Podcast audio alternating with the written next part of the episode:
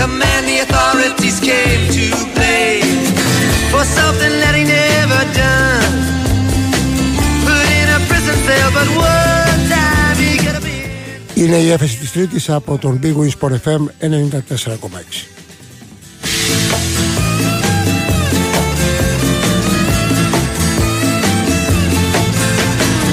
Three bodies lying there. to Κυρίε και κύριοι, καλό σα απόγευμα. Όπω κάθε Τρίτη, μαζί να ανοιχνεύσουμε την ποδοσφαιρική επικαιρότητα. Σήμερα έχουμε τέσσερα θέματα. Το ένα έχει να κάνει με τον διαιτητή του αγώνα της εθνικής μας ομάδας στο Παρίσι, στο Σεντενί. Το άλλο ε, με ένα ζήτημα που ανέκυψε σήμερα με δημοσίευμα της Ιταλικής εφημερίδας Τούτο Σπορ όπου οι Σαουδάραβες θέλουν στη λίγκα τους την Παρσελώνα και την Γιουβέντους οι οποίες έχουν διενέξεις με την UEFA το τρίτο με τον προπονητή Γιάννη Πετράκη που παρότι ανέβασε την Κυφυσιά για πρώτη φορά στην ιστορία της στην Super League 1 δεν τον κρατάει όπως δεν κρατάει και ο Μασαραϊκός τον Παύλο Δερμιτζάκη στην άλλη περίπτωση ανόδου και το τέταρτο με την ΠαΕ ο Νικός που νιώθει δικαίως αδικημένη ε, για έναν λόγο διότι είναι η μοναδική ομάδα που πήρε μόνο μία φορά χρήματα από το στοίχημα ενώ δικαιούνταν δύο. Θα τα δούμε όλα αυτά. Πρώτα θα ξεκινήσουμε με ε, τον Παναγιώτη Βαρούχα, τον πρόεδρο του Συνδέσμου Αθηναίων Διαιτητών, για να μας πει αν είδε τον Ελίτ Λαόθ την ώρα που κρεμούσε τη σφυρίχτρα του χθες στο Παρίσι να συνεργάζεται άψογα με τον ΒΑΡ. Καλησπέρα σας κύριε Βαρούχα. Καλησπέρα, καλησπέρα. Τι, το καλό το είπε στο τέλος. Ότι αν συνεργάστηκε άψογα Ναι. με τον βαρίστα. Το βασικότερο απ' όλα Κυριάκο είναι όμως το εξής.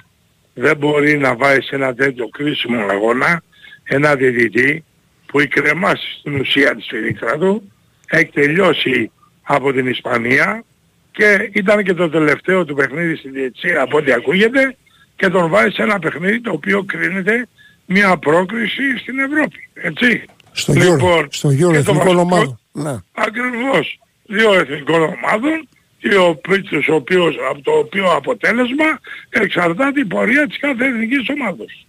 Και να πάμε και στην ουσία, είναι αυτό που λέω πάρα πολλά χρόνια, δεν μπορεί ο βαρίστας να μην λέει την πραγματικότητα επειδή ο χ διαιτητής είναι ε, ο ελίτ, επειδή ο χ διαιτητής είναι αυτός που σταματάει τη διαιτησία, επειδή είναι το τελευταίο του παιχνίδι, αυτός θα έπρεπε να κάνει τη δουλειά του.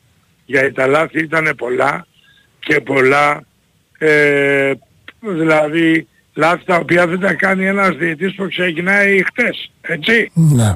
Και να τα πούμε, να τα Ναι, εξιστορήσουμε βεβαίως, κιόλας. βεβαίως. Δηλαδή, δίνει την παράβαση στον πέναλτι που κάνει ο Μαυροπάνος, Μαυροπάνος, ναι. το οποίο ναι μεν είναι πέναλτι, αλλά είναι και κόκκινη κάρτα. Έτσι. Γιατί παίζει επικίνδυνα, χτυπάει τον αντίπαλο στο πρόσωπο, σήκωσε το πόδι του ψηλά, ωραίος ο καταλογισμός του πέναλτι, αλλά η κόκκινη κάρτα επιβαλόταν. Δεν έπρεπε, επιβαλόταν.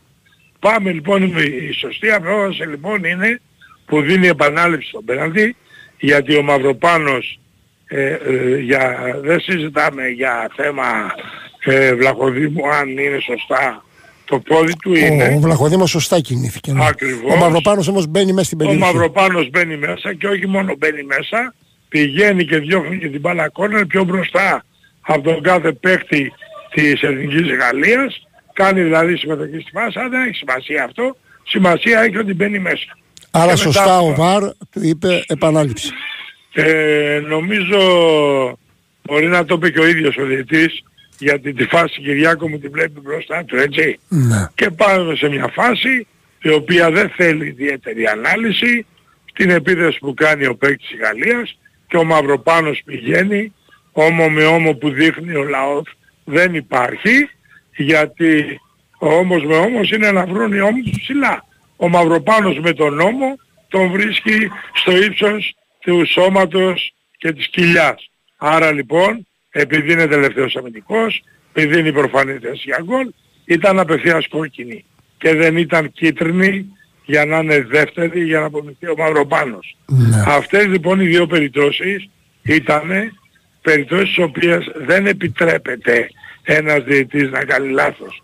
Αλλά και το βασικότερο απ' όλα είναι αυτό που λες πάρα πολύ καιρό, ότι ο βαρίστας δεν πρέπει να ακολουθεί τον διαιτητή που είναι από, το ίδιο, από την ίδια χώρα. Αυτό, αυτό. Ή, ίσως, ίσως δεν πρέπει να είναι από την ίδια χώρα ο βαρίστας, διότι επηρεάζεται από την προσωπικότητα του διαιτητή, ο οποίος είναι πάντα ανώτερός του, έτσι. Συμφωνώ απόλυτα λοιπόν. Αυτή είναι η πραγματικότητα και αυτό είναι ένα παράδειγμα για την πορεία αν θα ξανάρθουν ξένοι διαιτητές και έρχεται η τετράδα, η οποία τετράδα μαζί φεύγει από το Ουσβεκιστάν, μαζί έρχεται στην Ελλάδα, μαζί κάνουν τα λάθη, μαζί φεύγουν.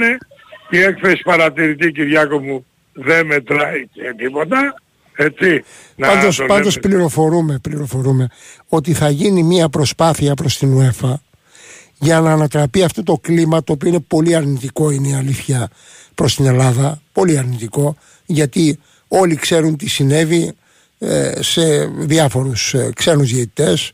Ε, για να υπάρξει εν πάση περιπτώσει σε ορισμένα μάτς υψηλού κινδύνου, υψηλού ρίσκου ξένος διαιτητής. Υπάρχει δηλαδή μια δυστοκία ακόμα και με τον πίνακα των διαιτών της Super League 1, των Ελλήνων εννοώ, τη στιγμή μάλιστα κύριε Βαρούχα που είναι βέβαιο ότι δεν θα έχουμε τη νέα, τη νέα σεζόν επαγγελματική διαιτησία. Δεν προλαβαίνουμε. Μα Κυριάκο το είχαμε πει ότι η επαγγελματική διαιτησία για να την κάνουμε τώρα και να ξεκινάμε 18 Αυγούστου το πρωτάθλημα εδώ δεν βρίσκουν ακόμα την ημερομηνία και πώς θα γίνει ο τελικός του κυπέλου. Έτσι. Λοιπόν, και όταν αυτή τη στιγμή βλέπω δύο αντιμαχόμενα στρατόπεδα, τη Super League και την ΕΠΟ. Η διετησία φυσικά ανήκει στην ΕΠΟ, έτσι. Να μην ξεφεύγουμε. Η ΕΠΟ είναι η ποδοσφαιρική ομοσπονδία, η ΕΠΟ είναι το κυρίαρχο σώμα στο ελληνικό ποδόσφαιρο, άρα πώς θα γίνει επαγγελματική διαιτησία, ε, από ποιον θα γίνει, έτσι; Νομίζω ε. ότι είναι αυτονόητη πλέον η συνεργασία ΕΠΟ, Λίγκας και διαιτητών. Αλλιώς δεν πρόκειται να γίνει τίποτα.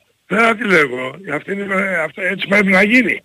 Για να πει ο καθένας τα προβλήματα που υπάρχουν, για να δει τι μπορεί να επιληθεί και να σου πω πρέπει να υπάρχει και, ε, και κυβερνητική ε, επέμβαση.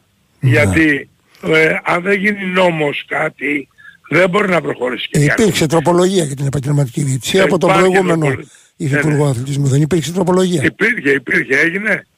Έγινε, ε; πέρασε, πέρασε από τη Βουλή, πέρασε. αλλά δεν, το ζήτημα είναι ότι δεν είχε εφαρμοστεί ακόμα. Έτσι. Ακριβώς, και μην ξεχνάτε ότι στην επόμενη κυβέρνηση, με βάση και τις ε, δηλώσεις του κ. Μητσοτάκη, θα έχουμε αναπληρωτή Υπουργό Αθλητισμού για πρώτη φορά που θα ανήκει μάλιστα όχι στο Υπουργείο Πολιτισμού, θα ανήκει στο Υπουργείο Παιδείας. Στο Υπουργείο Παιδείας. Αυτό πρακτικά ε... σημαίνει ότι ο επόμενος ε, επικεφαλής του αθλητισμού, κυβερνητικός επικεφαλής, αναβαθμίζεται. Δεν θα είναι υφυπουργός, θα είναι αναπληρωτής υπουργός. Και είναι κρίσιμο κατά την άποψή μου και σωστά πηγαίνει στο παιδείας ο αθλητισμός και όχι στο πολιτισμό. Εκεί πρέπει να είναι. Έτσι.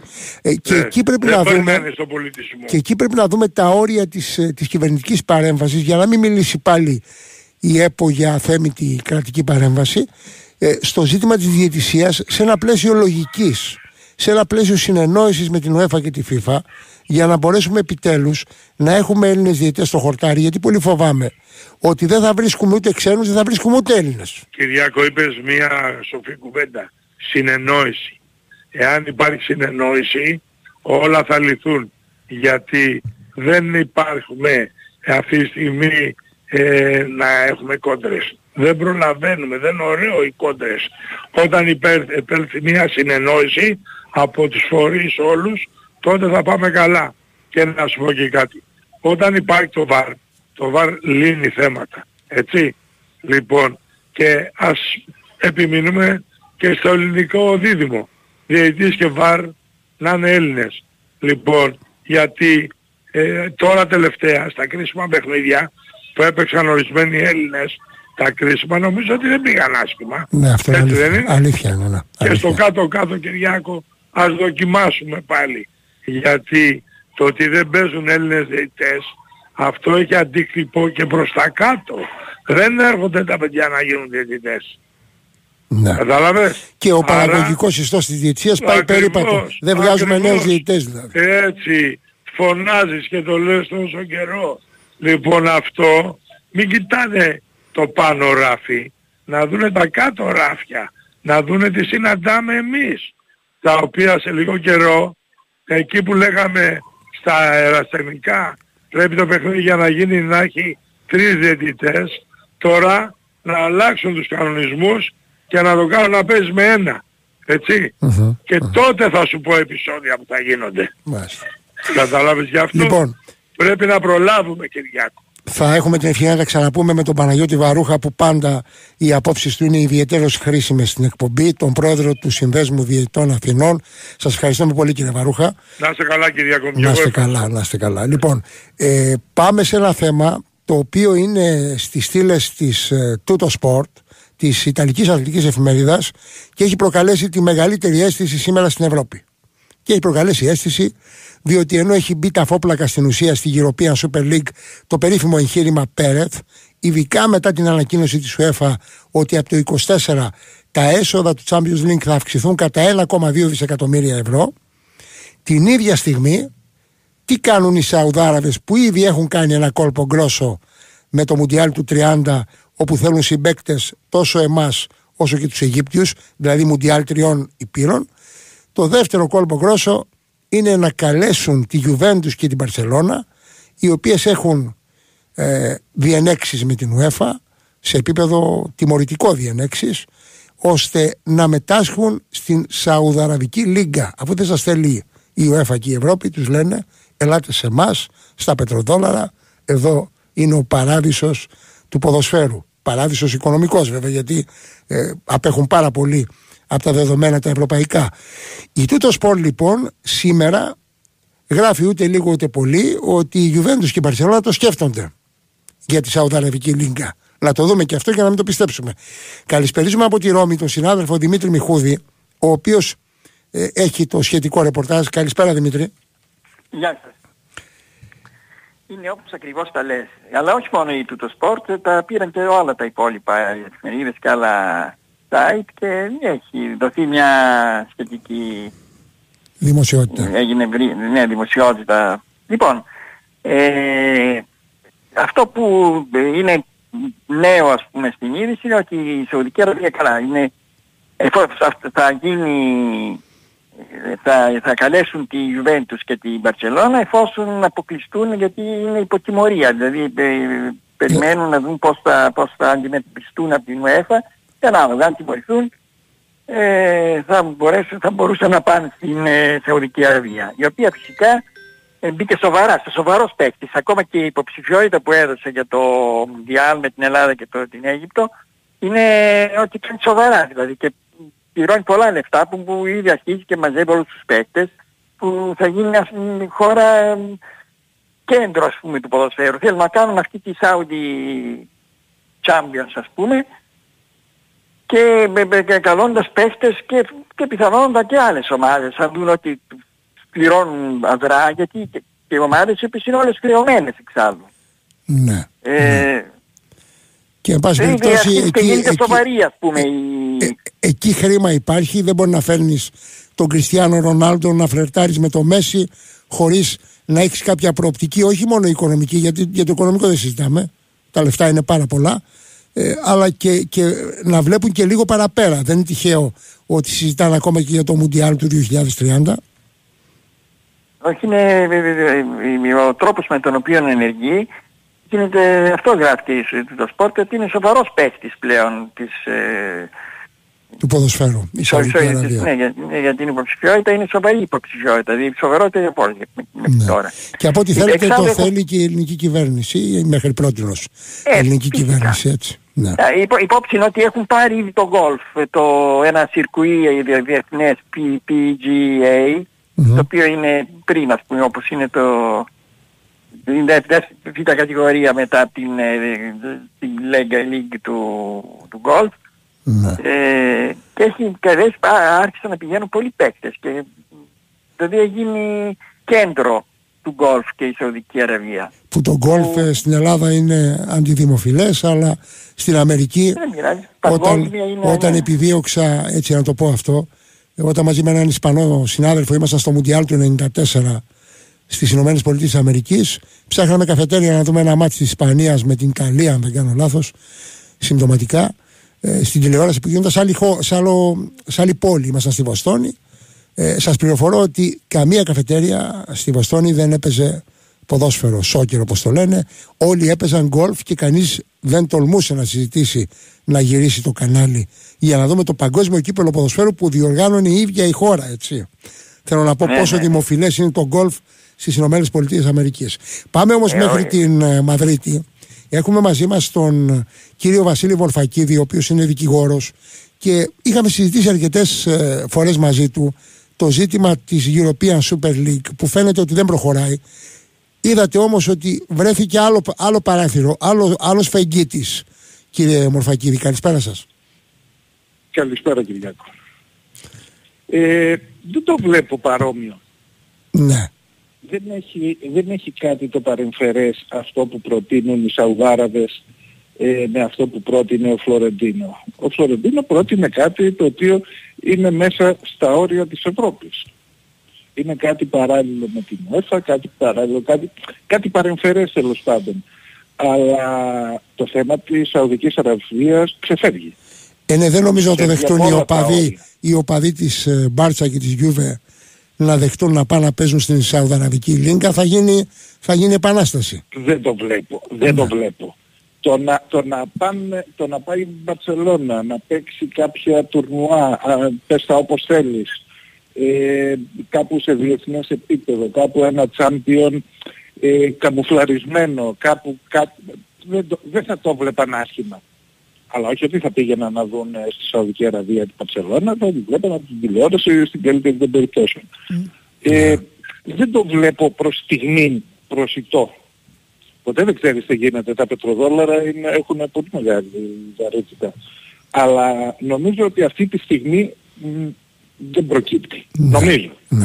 Ε, ήθελα να ρωτήσω, Ε, τον- δεν το τον- βλέπω. ναι, ήθελα να ρωτήσω τον κύριο Μιχούδη εάν υπάρχει οποιαδήποτε αντίδραση των οπαδών της Γιούβε γιατί θεωρώ ότι οι οπαδοί της Γιουβέντους δεν πρόκειται να δεχτούν μια τέτοια διαδικασία δηλαδή να βλέπουν την ομάδα τους να παίζει στο, στο Ριάντα ας πούμε. Η, του το σπορτ είναι η, η, η εφημερίδα εθνικής εφημερίδας της Γιουβέντους και πανηγυρίζει. Αχα. Φτάσει θάνατον με την, ε, τε- με την UEFA. Τώρα τι θα μπορούσε να κάνει, αλλά λέγεται ότι ενδιαφέρονται να την αγοράσουν οι Άραβες κιόλας. Κάπου το είδα σήμερα. Τη Γιουβέντους. Τη Γιουβέντους, μάλιστα. Αυτό είναι πολύ σημαντικό. Αυτό είναι μια Είναι πληροφορία σοβαρή η υπόθεση. πολύ Σαουδική σημαντική. Αραβία. Όπως είπε ο, από τη Μαδρίτη ο... Ο κύριος Μορφακίδης, κύριος- ναι. ναι, ναι. Ναι. Ε, Δεν είναι καμία σχέση, αλλά έτσι μπαίνει η, η Σαουδική Αραβία με, με αγώνες επίδειξης, μεγάλα ονόματα και σιγά σιγά. Ναι, ποιος Μπράβο. περίμενε, ποιος περίμενε ότι ο Πελέ θα παίξει μπάλα στις Ηνωμένες Πολιτείες, οι οποίες το ποδόσφαιρο δεν το ξέραν, ξέραν το φούτμπολ, όχι το σόκερ. Ποιος περίμενε ότι ο Κριστιανό Ρονάλντο θα είναι στη Σαουδική Αραβία. Ε, ποιος περιμένει, εν πάση περιπτώσει, ότι αυτές οι μεγάλες ομάδες μπορούν να φλερτάρουν. Εγώ, κατά την άποψή μου, κύριε Μορφακίδη, θεωρώ ως μέσω πίεσης όλο αυτό που γίνεται με την Τούτο Σπορ, με τη Juventus, ε, μια εφημερίδα η οποία πρόσκειται στη Juventus. Έχει την, την πληροφορία. Συμφωνώ απόλυτα. Ναι. Συμφωνώ απόλυτα ε, ε, και για μένα είναι ένα μέσο πίεσης ούτως ώστε η UEFA να μην πάρει αυτά τα μέτρα που απειλεί ότι θα πάρει για την Παρσελώνα για την Juventus γιατί αλλιώς είναι σαν τους λέει σηκωνόμαστε και φεύγουμε. Και Δεν το επίσης, βλέπω. και Αλλά επίσης σαν το, μέσο πίεσης το βλέπω. ακόμα και, και την απειλή των κυρώσεων από την UEFA σε Juventus και Barcelona πάλι τη βλέπω ως μεσοπίεσης. Ε, φυσικά. Δηλαδή δεν Δεν νομίζω... βλέπω τίποτα παραπάνω. Ναι. Ε, γιατί Δεν βλέπω δηλαδή την Παρσελώνα να παίζει κάπου αλλού ή το ότι μπορεί να έρθουν πετροδόλαρα στην Παρσελώνα, καλοδεχούμενα θα είναι, ε, μέχρι ενός βαθμού βέβαια. Δεν βλέπω την Παρσελώνα σε χέρια Σαουδαράβων. Ε, είναι υπερβολή τουλάχιστον για την Παρσελώνα γιατί όπως λέει και το, ε, το μέγα σύνθημα της Βαρκελόνης, της Βαρκελώνα, η Βαρκελώνα είναι κάτι παραπάνω από μια ομάδα. Μμμ. και Ε, δεν είναι επίσης δηλαδή απλό το θέμα. ναι, να προσθέσω και κάτι άλλο τώρα που μιλάμε για, για μέσον πίεσης. Ο Φλωρεντίνο Πέρεθ τη Γυροπία Super League την έκανε επίσης ως μέσο πίεσης για να προσποριστεί η Real, η Juventus, η Barcelona περισσότερα ωφέλη. Βεβαίως το Λογικό. εγχείρημα, το εγχείρημα Λογικότατο. ναι, είχε, είχε μια βάση. Τώρα όμως που από το 24 η, το- τα, τα τα έσοδα του Champions League αυξάνονται κατά 1,2 δισεκατομμύρια ευρώ διότι αυξάνονται και οι ομάδες νομίζω είναι πολύ δύσκολο να επανέλθει η European Super League. Νομίζω ότι είναι το πιο σίγουρο το, το ότι θα επανέλθει ο Φλωρεντίνο γιατί κακά τα ψέματα ε, ομάδες όπως η Real, η Barcelona, η Juventus ε, κλπ. είναι αυτές που κρατάνε. Οι άλλοι απλ, απλώς είναι κομπάρσι, θέλουμε δεν θέλουμε. Και δεν μπορεί τώρα η, η διανομή να γίνεται με αυτά τα δεδομένα τα σημερινά. Ναι. Έχει δίκιο ο, ο Φλωρεντίνο. Τώρα δεν παίρνω το μέρος του Φλωρεντίνου σαν Real. Ε, Είναι λογικό. Ε, στο κάτω-κάτω ε, τα λεφτά είναι αυτά που μιλάνε σε αυτή την περίπτωση. Και Ε, φυσικά αν, αν αντιδράσουν διαφορετικά από την ΕΦΑ θα τους πούνε και τα πετροδόλαρα λεφτά είναι. τη Real γιατί δεν την απειλούν με τιμωρία και απειλούν μόνο τη Juventus και την Barcelona. Γιατί δεν έχει κάτι το, το παράνομο αυτή τη στιγμή, ας το πω Ναι. έτσι, η Real για να την απειλήσουν. Μα δεν Ε, ήταν αυτή, δεν η ήταν Μπαρτσελώνα, αυτή. η Μπαρτσελώνα ξέρεις γιατί... Ναι, ναι, γνώριζω για το θέμα του Θέλω να της αρχιδιετή. είναι- Για το θέμα του αρχιδιετή. Ακριβώς. Επίσης γνωρίζω και για το θέμα Που της είναι Juventus. βέβαιο. Απ' την άλλη πλευρά όμως, η Real δεν σήκωσε το λάβαρο της επανάστασης της European Super League και αντέδρασε η UEFA λέγοντας ότι και που τολμάτε να το σκέφτεστε, εμείς θα σας πάμε σε διαδικασία τιμωρητική. Ε, η Real έκανε αυτό που έπρεπε να κάνει. Ναι. Η Real ε, προχώρησε στα βήματα που ήταν υποχρεωμένη να προχωρήσει. Δεν έκανε κάτι το παράξενο. Ε, έπρεπε να είναι μέσα στα όρια που, καθο... που τα κανονικά. Ε, Δεν μπορεί να βγει έξω από αυτά τα όρια. Ε, όχι, όσο, όσο και να θέλει να είναι κοντά στη Βαρκελόνη, γιατί θέλει να είναι σε αυτή την περίπτωση. Είναι, είναι, είναι, συνέπεια. καταπληκτικό, είναι καταπληκτικό πάντως ότι αυτή τη στιγμή ο καλύτερος σύμμαχος της Μπαρτσελώνα είναι η Real. Είναι η Real. Ναι. Ε, βέβαια. Είναι Μα απίστευτο. πάντα είναι. Μα η Real είναι μια... Ε, ξέρω γιατί το βλέπεις. Άμα δεν υπάρχει η Μπαρτσελώνα, η Real έχει χάσει το 50%. Μμμ. Αυτό είναι δεδομένο. Και δεν Αυτά επιθυμεί. τα ξέρουν όλοι. Είναι, είναι στάνταρ αυτά. Και- Δεν, είναι, δεν είναι καν συζητήσιμα. Και φαντάζομαι ότι δεν επιθυμεί την τιμωρία της Μπάρτσα. Όχι βέβαια. Όχι βέβαια. Μάλιστα. Και είμαι σίγουρος ότι θα κάνει ό,τι μπορεί για να μην τιμωρηθεί. Εντάξει, μπορεί να τις βάλουν πρόστιμα τέτοια, αλλά όχι αποκλεισμό. Ναι. Δεν μπορεί μια ομάδα σαν την Παρσελώνα και σαν την Juventus να αποκλειστούν. Τώρα έχουμε και μία γιατί είδηση, μετά παίρνουν ε, και τα άλλα. έχουμε και μία είδηση με ελληνικό ενδιαφέρον από τη Ρώμη, από τον Δημήτρη Μιχούδη, διότι η οικογένεια Μπερλουσκόνη έβγαλε πολιτήριο για τη Μόντσα.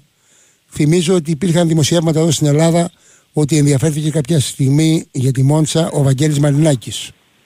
Κύριε Μιχούδη.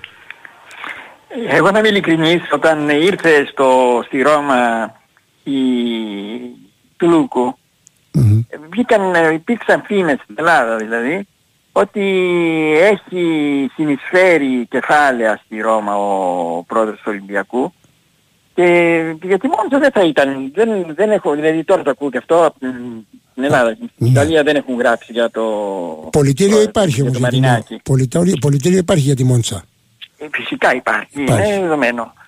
Ε, μια πάντως ε, ξεκίνησε μια ομάδα νεοφώτιστη με, το- με μηδέν βαθμούς σε πόσους αγώνες.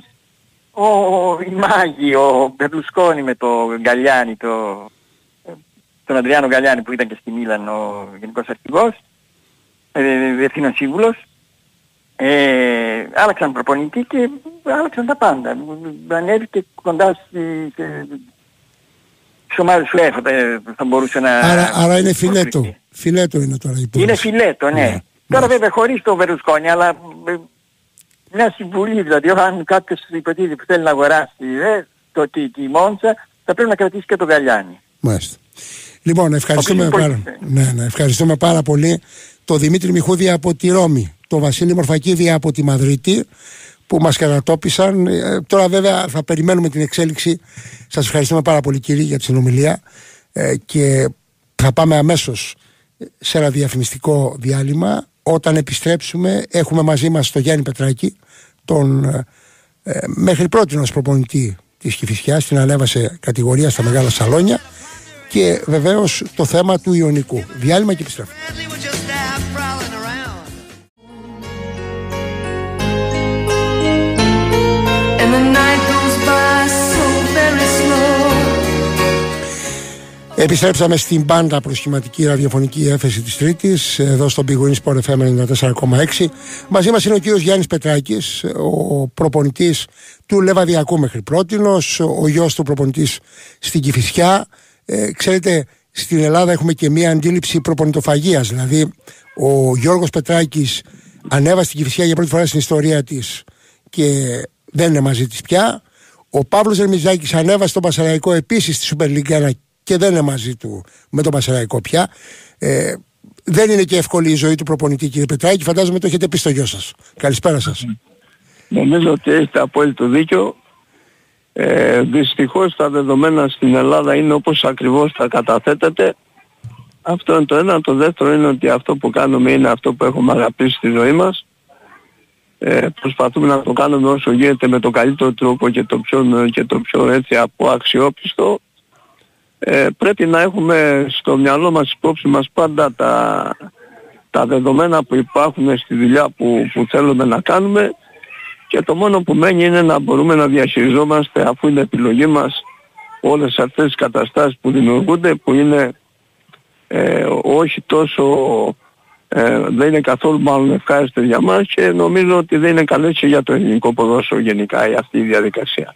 Πάντως είστε μοναδική περίπτωση μπαμπάς και γιος προπονητές σε υψηλό επίπεδο και αναρωτιέμαι ποιος πρωτοβγάζει την πίκρα του ο ένας τον άλλον. Δηλαδή, όταν, όταν ένας είναι προπονητής, θέλει κάπου να κουμπίσει να τα πει στο πιο κοντινό του, στη γυναίκα του, στο παιδί του και την ίδια στιγμή το ίδιο πρόβλημα έχει και, και το παιδί του. Ξέρετε, ε, ε, έχει ένα οξύμορο σχήμα από μόνο του αυτό.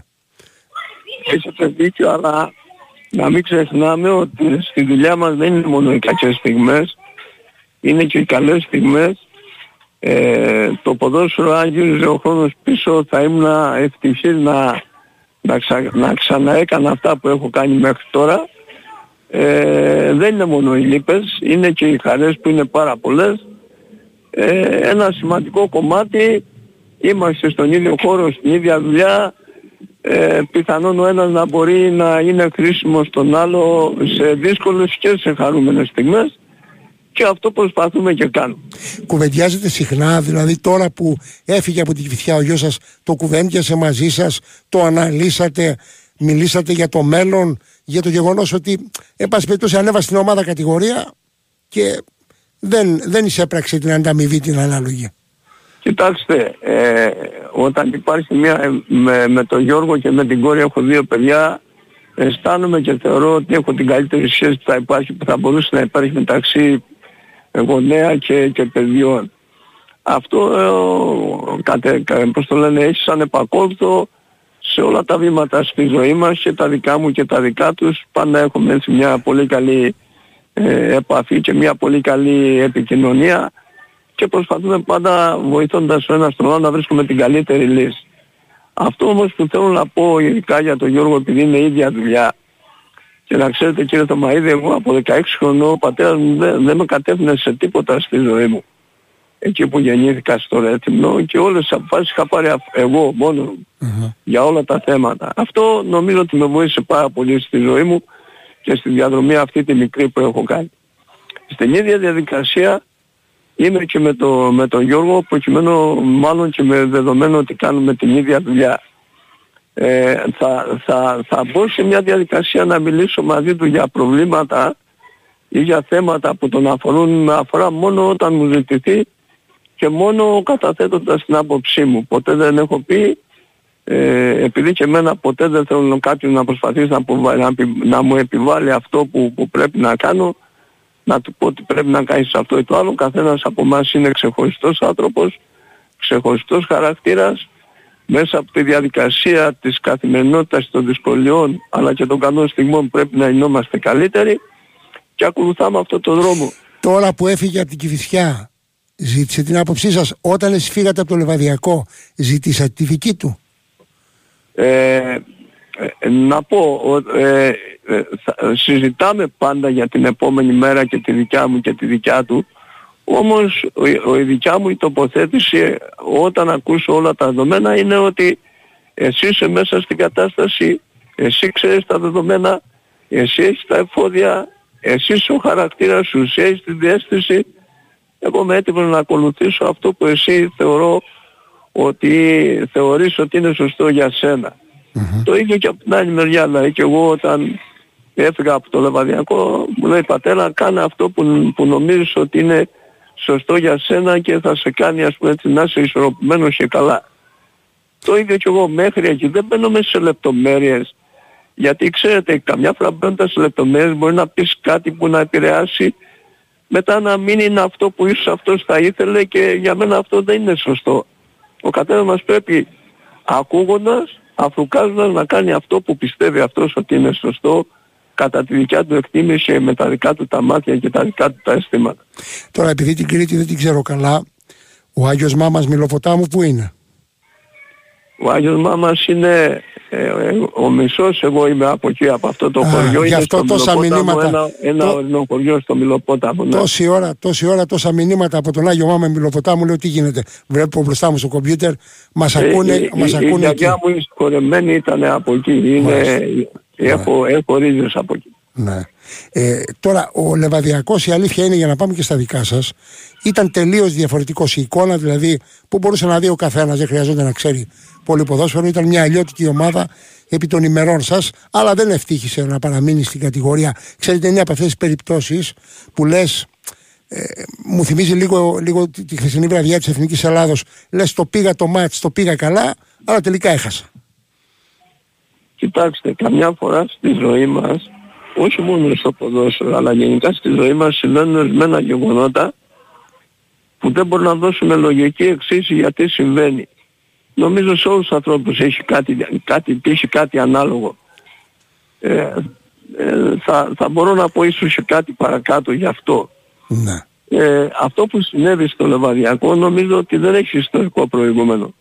Δηλαδή εμείς είμαστε ήδη στα play-out ε, προηγηθήκαμε, σε, σκοράγαμε σε όλα τα παιχνίδια, κρατούσαμε τη νίκη στα 4 από τα, 6, από τα 7 παιχνίδια ε, μετά το 85 και για διάφορους λόγους από το 85 και μετά δεχτήκαμε έτσι ας πούμε ε, γκολ που ήταν κόντρα και στην εικόνα και στη ροή του παιχνιδιού και με έναν τρόπο ας πούμε που δεν υπάρχει λογική εξής γιατί συμβαίνει με αποκορύφωμα τον γκολ στη Λαμία που η μπάλα πήγαινε έξω και χτύπησε κατά λάθος σε πόκτη δικό μας το πόδι άλλαξε πορεία και μπήκε γκολ που ένα κύριε Θωμαίδη από αυτά τα, παιδιά, τα παιχνίδια να είχαμε κερδίσει θα είχαμε μείνει στην κατηγορία και τα πήγαμε όλα μέχρι το 2 Μάιστα ήταν το 95 και το 117 ναι. στο Αγρίνιο. Ναι. Δυστυχώς δεν υπάρχει ιστορικό προηγούμενο σε ροή έτσι μαζεμένη να, να συμβούν όλα αυτά που συμβήκαν, αλλά από την άλλη μεριά και με τον πρόεδρο που μίλησα, τον κύριο Κομπότη, ε, είπαμε ότι είναι κάτι το οποίο για κάποιο λόγο έγινε που είναι έξω από τις δυνατότητες της δικές μας. Καμιά φορά πρέπει και αυτά τα δεδομένα να τα αποδεχόμαστε, να μαθαίνουμε όσο μπορούμε, να γινόμαστε και πιο δυνατοί και να προχωράμε. Και βέβαια ε, εσείς επειδή δεν βλέπω μόνο μηνύματα από, από τον τόπο σας, βλέπω πολλά μηνύματα από τα Γιάννενα εκεί έχετε, έχετε στενούς δεσμούς, έχετε δουλέψει ε, πολύ ε, και φαντάζομαι ότι δεν έχετε εγκαταλείψει την ιδέα ότι θα είστε και τα επόμενα χρόνια προπονητής, έτσι. Δεν θα δώσετε χώρο στο γιο 100%, θα είστε παράλληλοι βίοι. Κοιτάξτε, ο καθένας τραβάει τον, τον δρόμο του. Εγώ αυτή τη στιγμή έχω πολύ όρεξη γιατί αν μου φύγει αυτό το κίνητρο και δεν έχω ας πούμε σταθώ ότι δεν έχω αυτή τη, τη μεγάλη φλόγα που έχω μέσα μου, θα σταματήσω κατευθείαν να κάνω αυτή τη δουλειά. Αισθάνομαι μέσα μου ότι έχω μεγάλη φλόγα και έχω πολλά πράγματα που πιστεύω ότι θα είναι χρήσιμα να καταθέσω. Εάν μου φύγει αυτό θα σταματήσω. Προς το παρόν το έχω, το έχω έντονα μαζί μου. Αυτό είναι το ένα που αφορά εμένα. Το δεύτερο που αφορά τον Γιώργο, αυτός είναι στο ξεκίνημα. Νομίζω ότι έχει όλο τον δρόμο μπροστά του. Σημαντικό να εξελίσσεται κάθε μέρα και να γίνεται καλύτερος να έχει σταθερά βήματα, να είναι ισορροπημένος σαν άνθρωπος που μεταφέρουν τα καλύτερα σαν χαρακτήρας ότι είναι και μέσα από αυτή τη διαδικασία πιστεύω ότι θα εισπράξει αυτό σε αυτά που δικιά. Ναι. Δεν, δεν συσχετίζουμε το ένα θέμα με το άλλο. Ναι, ασφαλώς, είναι, ασφαλώς. Είναι, είναι χαρά για μένα γιατί είναι και ιστορικό, δεν υπάρχει άλλο ιστορικό προηγούμενο να υπάρχει σε αυτό το επίπεδο πατέρα και γιο και να έχουμε δουλέψει γιο στην Αλφανική στην Ελλάδα ε, αυτό ιστορικά γράφει είναι κάτι που, που με γεμίζει με χαρά και με ικανοποίηση. Τώρα για να κλείσουμε... Ό, ό, ό,τι αφορά τα Γιάννενα, Ναι. τα Γιάννα πέρασα έτσι ε, μια περίοδο από την καλύτερη περίοδο της ζωής μου. Ε, είχαμε πολλές επιτυχίες με την ομάδα, βγήκαμε Ευρώπη, αναδειχθήκανε πάρα πολλά παιδιά που βρήκανε δρόμο και ακόμα και χαίρομαι πολύ για αυτά. Ε, παίξαν πολύ καλό ποδόσφαιρο. Ε, ο κόσμος των Ιωαννίνων με αγάπησε και ήταν πάρα πολύ ανταποδοτικός και δοτικός μαζί μου. Ε, παντρευτήκαν τα παιδιά μου, έκαναν τα εγγόνια μου, δηλαδή ήταν μια ευτυχισμένη περίοδος στη ζωή μου και την ομάδα και την πόλη θα την έχω πάντα στην καρδιά μου γιατί πραγματικά πέρασα, πέρασα υπερόχα χρόνια. Ε, Κλείνοντας, επειδή χθες το βράδυ είχαμε το μάτς της ε, Εθνικής και ε, στο, στο μπλοκ της δίκης εμείς επιλέξαμε έναν τίτλο που ενδεχομένως δεν το βάζει εύκολα μετά από ήττα. Ο τίτλος ήταν να διαφυλάξουμε αυτή την εθνική ως κόριο οφθαλμού. Και το είπαμε αυτό όχι στο πλαίσιο της ανανέωσης, της εμφάνισης, της προσπάθειας. Το είπαμε δε- επειδή ακριβώς νιώθουμε ότι οι διεθνείς έχουν απομονώσει την, την τοξικότητα του ελληνικού ποδοσφαίρου. Την έχουν, ε, την έχουν στείλει πέρα στα σκουπίδια. Νομίζω ότι όλο το σύστημα αυτή τη στιγμή εκεί λει- λειτουργεί σαν μια οικογένεια και φαίνεται από τους παγισμούς, από, τη, από τον τρόπο που συμπεριφέρονται στο καλό, στο κακό όλα τα παιδιά και όλο το team και όλο το staff που είναι μαζί. Ε, κάτι ανάλογο νομίζω είχε γίνει και επί εποχής Ρεχάγκελ που ήταν πραγματικά έτσι μια πάρα πολύ δεμένη ομάδα και δεμένη οικογένεια. Είμαι πολύ χαρούμενος για αυτό που βλέπω σαν Έλληνας. Μακάρι να υπάρχει ανάλογη συνέχεια γιατί και τα παιδιά που έχουμε αυτή τη στιγμή στην ομάδα και σε υψηλό επίπεδο παίζουν και πολλή ποιότητα έχουν και δεν έχουμε να δουλέψουμε και πολλά πράγματα και καλή οργάνωση στο παιχνίδι μας πλέον έχουμε.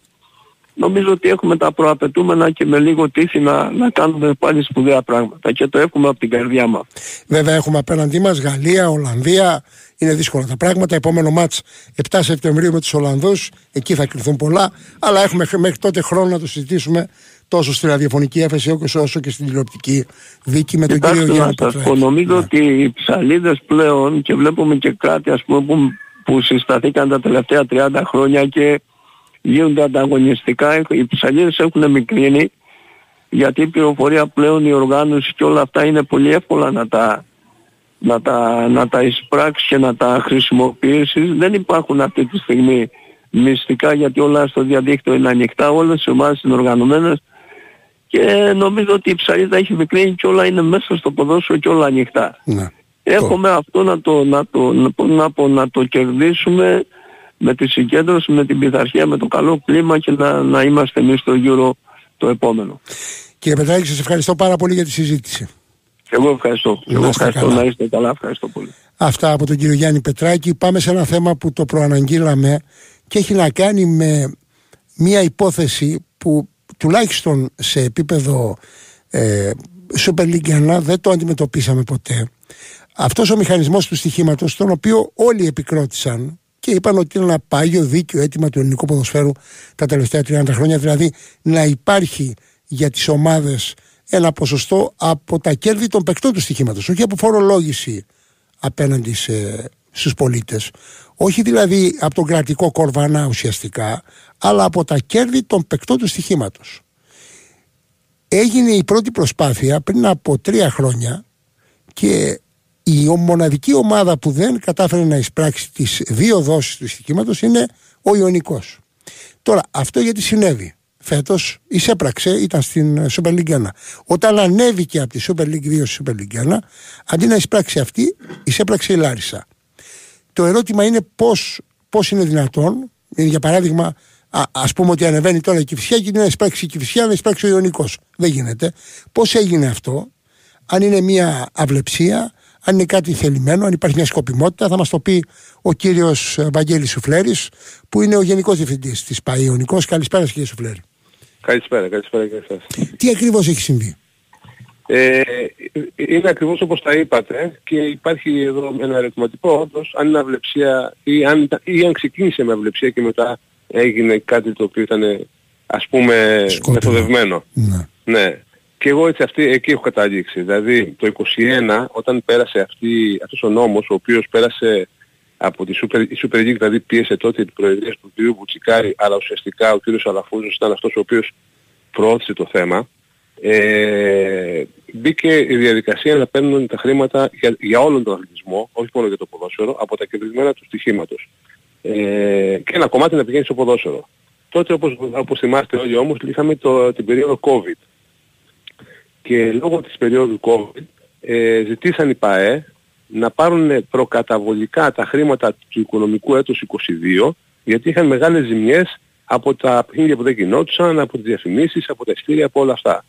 Ε, δικαίως τότε το, η κυβέρνηση, ο αρμόδιος υπουργός οικονομικών ε, έκανε δεκτό το έτοιμά τους λόγω COVID να προκαταβάλει αυτά τα χρήματα. Και τα προκατέβαλε, αλλά χωρίς βέβαια ο άνθρωπος που τα μοίραζε τότε αυτά τα χρήματα και λεγόταν Υπουργός Αθλητισμού, γιατί πρέπει να ξέρετε το ποσό το βγάζει ο Υπουργός Οικονομικών, αλλά αυτός που τα μοιράζει είναι ο, Σωστό, ο Υπουργός Αθλητισμού, σωστό. Ναι. Ο άνθρωπος λοιπόν που τα μοίρασε, τα μοίρασε στις ομάδες που ήταν τότε στη Super League ε, 1. Δηλαδή τα χρήματα... Δεν θα μπορούσε να γνωρίζει βέβαια ποιος θα ναι. πέσει, ποιος θα μείνει. Έτσι. Ακριβώς. Βέβαια, ή θα μπορούσε να κρατήσει χρήματα ή θα μπορούσε να αφήσει ως έχει την κατάσταση, γιατί στην, ε, στην μέσα γράφει ότι στο τέλος παίρνουν αυτά τα χρήματα ως προκαταβολή και στο τέλος θα κάνουν την εκαθάριση. Mm-hmm. Εάν γινόταν η εκαθάριση κάποιος έπρεπε να επιστρέψει όπως έπρεπε και κάποιος έπρεπε να τα πάρει ε, που ανέβηκε.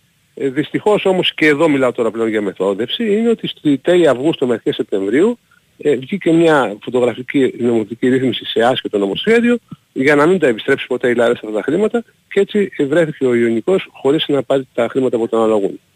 Εσείς... Φυσικά τις επόμενες χρονιές ναι. τα πήραν κανονικά οι ομάδες οι οποίες ανέβηκαν όπως η Λιβαδιά μαζί με την πέρυσι όπως φέτος λογικά θα τα πάρει και και η...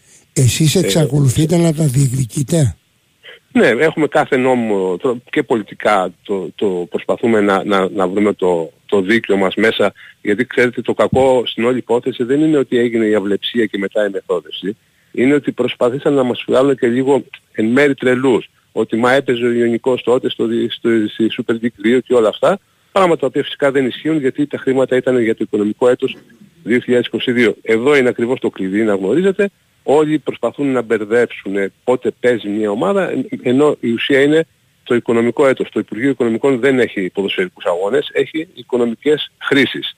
Ναι, Οπότε, και έτσι, έτσι έγινε και κατανομή, έτσι όπως την ναι. περιγράφεται, έγινε κατανομή και πέρσι και φέτος, έτσι. Ε, και ακριβώς και μάλιστα απλά τι γίνεται. Ε, φέτος έγινε το Γενάρη η κατανομή, πάλι να γνωρίζετε, είναι προκαταβολικά. Προκαταβολή, δηλαδή, σωστό. Ναι. Απλά αντί, αντί να δοθεί τον, για να καταλάβετε τον Ιούνιο που δόθηκε η προκαταβολή του 21 για το 22 δεν υπήρχε καν ο μηχανισμός. Απλά λόγω COVID θέλοντας να βοηθήσουν τις ομάδες κυβερνητικά γιατί είχαν προβλήματα στα οικονομικά τους θα δώσουν τα χρήματα. Ο μηχανισμός έγινε τον Αύγουστο και ξεκίνησε το πρώτο ευρώ να μπει στον μηχανισμό μέσα στο ταμείο, στο κουμπαρά που λέμε, από 1 Σεπτεμβρίου. Δηλαδή συζητάμε ότι η Λάρισα εκείνη την περίοδο έπαιζε ούτως ή άλλως Super League 2. Ναι. Άρα οι κινήσεις σας απέναντι στη νέα κυβέρνηση πια θα γίνουν σε δύο επίπεδα. Πρώτα προς το Υπουργείο Οικονομικών και κατά δεύτερον προς τον αναπληρωτή Υπουργό Αθλητισμού Όπως ανακοίνωσε ήδη ο κ. Μητσοτάκης, θα έχουμε αναπληρωτή Υπουργό Πολιτισμού στο Υπουργείο Παιδείας και στο Υπουργείο ε, Πολιτισμού. Ναι. Αυτό είναι δεύτερη φορά που ξαναγίνεται αυτό. Ναι. Δεύτερη φορά που, που γίνεται αυτό. Το γνωρίζετε. Το, ότι υπάρχει αναπληρωτής Υπουργός, Υπουργός Παιδείας. Ναι, ναι. Στο, στο, στο, στο παιδείας. Ναι, ναι, ήταν ο κύριος Αϊδόνης από όσο θυμάμαι. Αλλά έχω την Όχι, ήταν ο κύριος Ιωαννίδης επί... Ο κύριος Ιωαννίδης, έχετε δίκιο, ναι, έχετε δίκιο. Αλλά ήταν υφυπουργός, δεν ήταν αναπληρωτής υπουργός. Ναι, δεν ήταν αναπληρωτής. Εδώ τώρα αναβαθμίζεται αυτό αυτός ο ρόλος, είναι πιο διευρυμένος. Αλλά, εν πάση περιπτώσει, εσείς θα πάτε κυρίως στο Υπουργείο Οικονομικών και κατά δεύτερον στο Υπουργείο Παιδείας για να βρείτε το, το δίκιο σας, έτσι. Να βρούμε το δίκιο μας όσον αφορά το κομμάτι αυτό, ναι. ναι. Ωραία. Το κρατάμε ότι θεωρείτε πως υπήρξε μία μεθόδευση η οποία αδίκησε την ομάδα του Ιωνικού. Το παρακολουθούμε το θέμα και είμαστε στη διάθεσή σας για να το συζητήσουμε. Σας ευχαριστώ πολύ. Πάρα πολύ. Να είστε καλά και σου Αυτά λοιπόν για μια υπόθεση που προσέξτε, μιλάμε για ένα απολύτως δίκαιο αίτημα των ε, ποδοσφαιρικών ανωνύμων εταιριών. Πράγματι έγινε μεγάλη προσπάθεια για να πιστεί η κυβέρνηση να χρηματοδοτήσει το επαγγελματικό ποδόσφαιρο γιατί εδώ και 30 χρόνια η εποδός των κυβερνήσεων ήταν ότι δεν μπορείτε να χρηματοδοτηθείτε, είστε επαγγελματικό ποδόσφαιρο και όχι ερασιτεχνικό, άρα δεν μπορούμε να σας δώσουμε χρήματα. Το, το, το νομικό αυτό ζήτημα ξεπεράστηκε με έναν απλό τρόπο. Δεν θα δοθούν χρήματα από τους φορολογούμενους πολίτες, θα δοθούν από τα κέρδη όσων ανθρώπων παίζουν στοίχημα. Από μια ελάχιστη ε, στην ουσία παρακράτηση, όχι φορολόγηση, δεν είναι ακριβώς φορολόγηση, μια παρακράτηση από τα κέρδη του στοιχήματος η οποία διανεμήθηκε στις ομάδες. Για να, για να καταλάβετε και το μέγεθος, μοιράστηκαν το 2023, το Γενάρη του 2023, 65 εκατομμύρια ευρώ.